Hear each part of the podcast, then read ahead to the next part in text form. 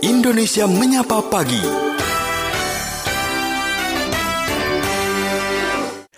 Kita lanjutkan kebersamaan kita pagi hari ini setelah kita berbincang mengenai kesemarakan peringatan HUT RI ke-77. Dan seperti biasa, dalam Indonesia Menyapa Pagi, kami juga hadirkan dialog layanan kesehatan kerjasama Fakultas Kedokteran Universitas Indonesia dan RRI.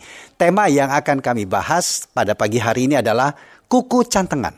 Perlukah operasi cabut kuku? Nanti kita akan bertanya lebih banyak lagi terkait dengan tema kita dan silakan nanti kami juga akan undang Anda untuk berpartisipasi dalam dialog layanan kesehatan pagi hari ini.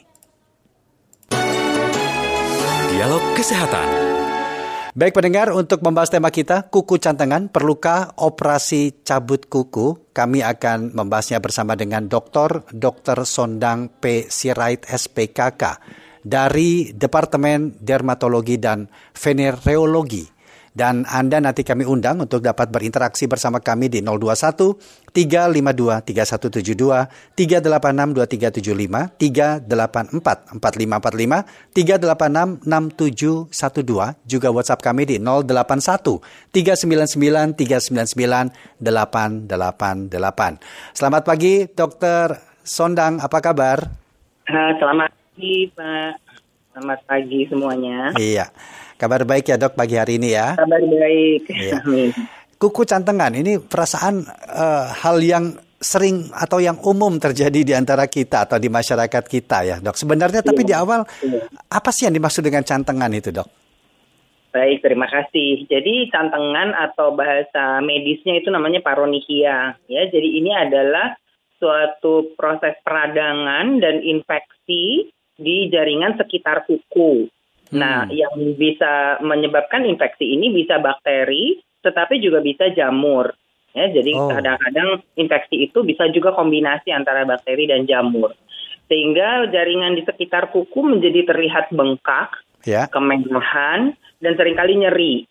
Ya, jadi itu adalah tanda-tanda adanya suatu proses inflamasi dan sering kali disertai ada keluar nanah. Nah, okay. itu ada tanda bahwa ada infeksi. Mm-hmm. Nah, e, cantengan atau paronichia ini bisa berlangsung e, akut ya, mendadak bengkak dalam satu dua hari langsung bengkak terus bernanah merah. Mm-hmm.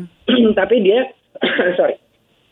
Yeah. Tapi juga bisa kronik. Kronik itu artinya dia berlangsung terus menerus nanti e, bengkak sebentar dua hari tiga hari terus agak kempes membaik lama-lama Eh, setelah seminggu dua minggu bengkak lagi gitu ya. Jadi berulang kali bengkak kempes bengkak kempes lama kelamaan jaringannya nggak bisa seperti sedia kala. Oh iya Jadi iya. ini kelihatan kayak mumbul besar gitu ya di samping kiri dan kanan uh, jari juga di ya? bagian uh, ya di bagian kuku, jadi khususnya sekeliling sekitar kukunya. Ya, yang saya gitu. sering tahu tuh kebanyakan di bagian kaki. Apakah memang seperti itu atau di jari tangan atau di kuku tangan juga bisa terjadi cantengan ya. ini dok?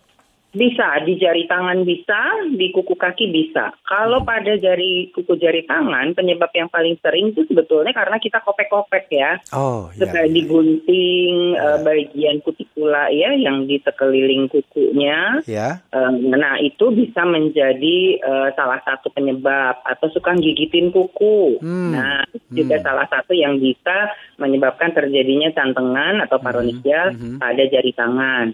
Nah, kalau pada jari kaki sering kali karena sepatu yang sempit. Nah, ini yang sering oh, nih. Okay. Nah, uh, alas kaki yang terlalu uh, rapat, ya, uh, kalau sempit ya. Bagian sampingnya ya, uh-huh. uh, atau bagian ke depannya. Kemudian cara membersihkan dan memotong kuku yang kurang tepat itu juga hmm. bisa menjadi uh, salah satu penyebab, penyebab. terjadinya cantengan. Iya. Iya.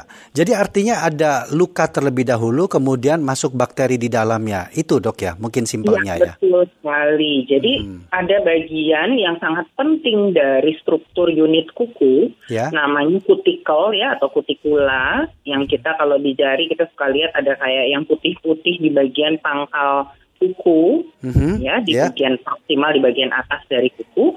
Nah itu sering kali digunting karena dianggap nggak okay. bagus kelihatannya gitu ya. Nah, kutikula ini bukan hanya di bagian uh, atas ya, bagian proksimal dari kuku, juga ada di bagian uh, tepi, di samping kiri kanan. Oh iya, nah, iya. kali kalau manicure, pedicure kelihatannya nggak bagus ya gitu ya, Mhm. putih-putih. Terus kalau Dibersihkan, padahal itu berfungsi ya dok ya? Itu, nah itu sering digunting, Ya, dibersihkan. Nah, uh, padahal itu adalah pelindung. Oke. Ya, jadi yang melindungi celah-celah yang ada di antara uh, jaringan sekeliling kuku dengan lempeng kuku. Jadi dia seperti penutup sebenarnya.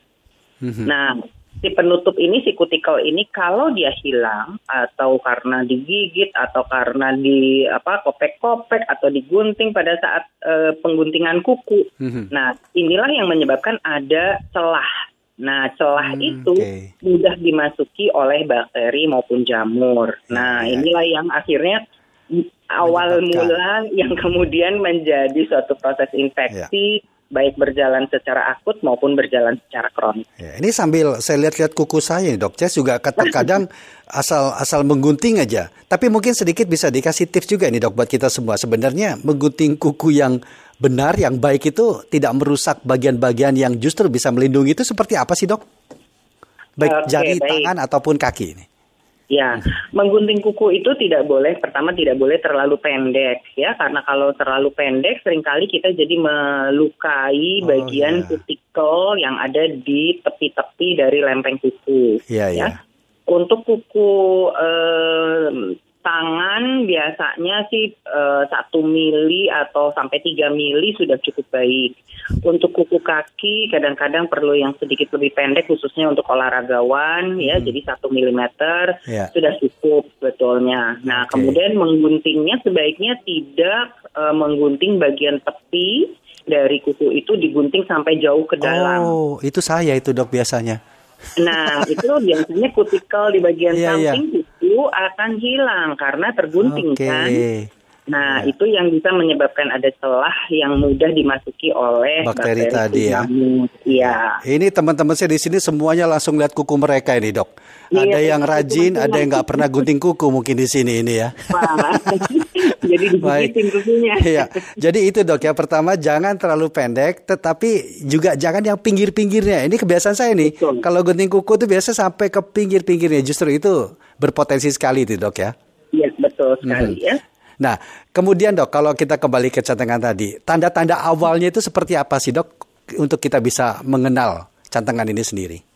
Ya, mungkin semua juga udah pernah merasakan kali ya. Ya. Pernah Cenut-cenut. tahu ada anggota keluarganya Ya. atau saudaranya, temannya yang pernah cantengan. Mhm. Jadi yang pertama dirasa adalah adanya pembengkakan dan nyeri. Ya.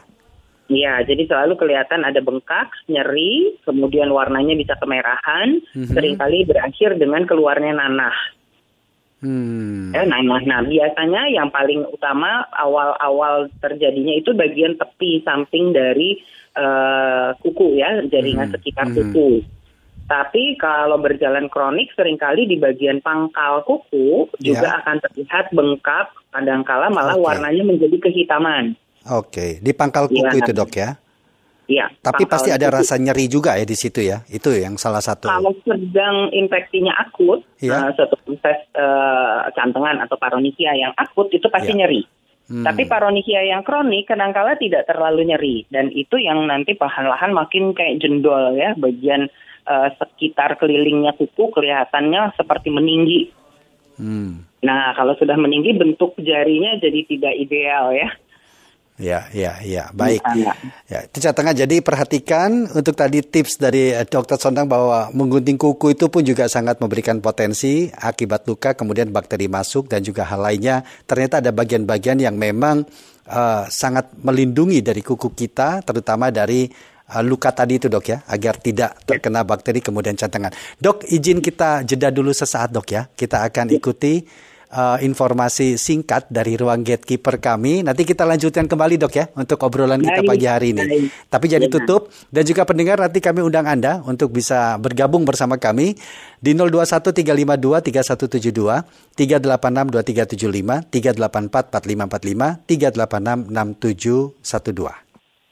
Kilas Berita. Kilas Berita. Kejaksaan Agung Republik Indonesia telah menetapkan satu tersangka kasus dugaan korupsi di PT Asuransi Jiwa Taspen. Tim penyidik Direktorat Penyidikan Jaksa Agung Muda Bidang Tindak Pidana Khusus menetapkan tersangka pengelolaan dana investasi PT Asuransi Jiwa Taspen tahun 2017-2020. Untuk informasi ini dan informasi lainnya, pendengar dapat mengakses di laman resmi kami rri.co.id. Pro 3, Jaringan Berita Nasional. Dialog Kesehatan. Baik pendengar, kita lanjutkan dialog layanan kesehatan kita pagi hari ini dengan tema kuku cantengan. Perlukah operasi cabut kuku bersama dengan Dr. Dr. Sondang Pesirait SPKK dari Departemen Dermatologi dan Venereologi. Silakan kami tunggu telepon Anda untuk dapat berinteraksi di pagi hari ini. Sambil menunggu pendengar ini dokter, sudah ya. banyak tadi di awal penjelasan. Nah, bisa nggak dok itu diobati? Bisa diobati. Hmm. Jadi uh, kalau sedang ada infeksi yang akut, biasanya akan diberikan antibiotik, diberikan uh, kompres oleh dokter, dan uh, itu akan membuat peradangannya akan mereda dan infeksi bakterinya juga akan selesai. Nah, ada faktor yang sering kali menjadi apa ya uh, uh, pemicu untuk terjadinya kekambuhan ya. adalah kalau orang yang sering bekerja di tah. Ya, mm-hmm. jadi kalau tangannya selalu basah, misalnya selalu um, apa ya harus mencuci, harus um, apa memotek sayuran gitu yeah. ya. Nah itu sering kali uh, menjadi uh, salah satu pencetus kekambuhan dari paronikia. Hmm. Jadi untuk mencegah kekambuhannya, selain tadi diobati pada saat sedang dalam kondisi yang akut paronikia ya, jadi harus diberi antibiotik, obat kompres dan sebagainya, hmm. juga menghindari akan uh, suasana yang basah dan lembab. Oh. Nah itu juga perlu dilakukan. Yeah. Ya dan tadi yang uh, mengenai cara menggunting kuku karena itu asal usulnya ya awal hmm. mulanya kan dari situ. Salah satu potensi penyebabnya ya. itu ya dok ya. Iya, yang yang menjadi pertama uh, pencetus terjadinya uh, masuknya bakteri di tempat itu. Ya. Baik, kita terima pendengar ini Dokter Sondang ya ada Pak Raden di Lombok, NTB. Pak Raden, selamat pagi. Selamat pagi. Assalamualaikum warahmatullahi wabarakatuh. Waalaikumsalam warahmatullahi wabarakatuh. Silakan Pak Raden. Luar biasa ini Pak, ini masalah kesehatan.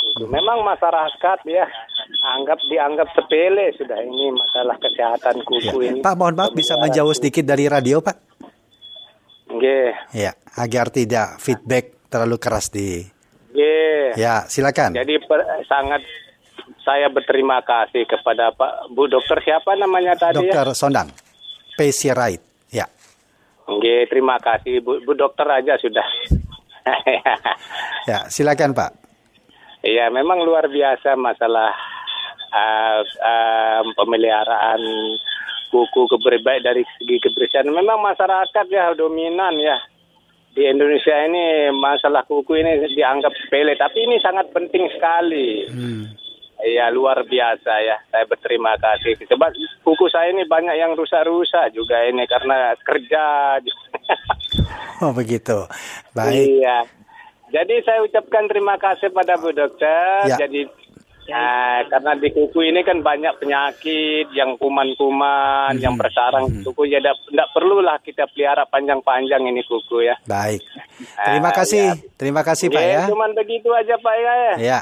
Dengan ucapan terima kasih banyak Bu Dokter ya. sama pemandu acaranya. Sekian. Assalamualaikum warahmatullahi wabarakatuh. Waalaikumsalam warahmatullahi wabarakatuh. Memang iya, Dok, masyarakat kita itu kurang peduli terhadap kesehatan kuku bahwa kuku itu akan bisa menimbulkan gangguan kesehatan juga terhadap tubuh kita. Gimana dok? Ya, terima kasih pertanyaannya.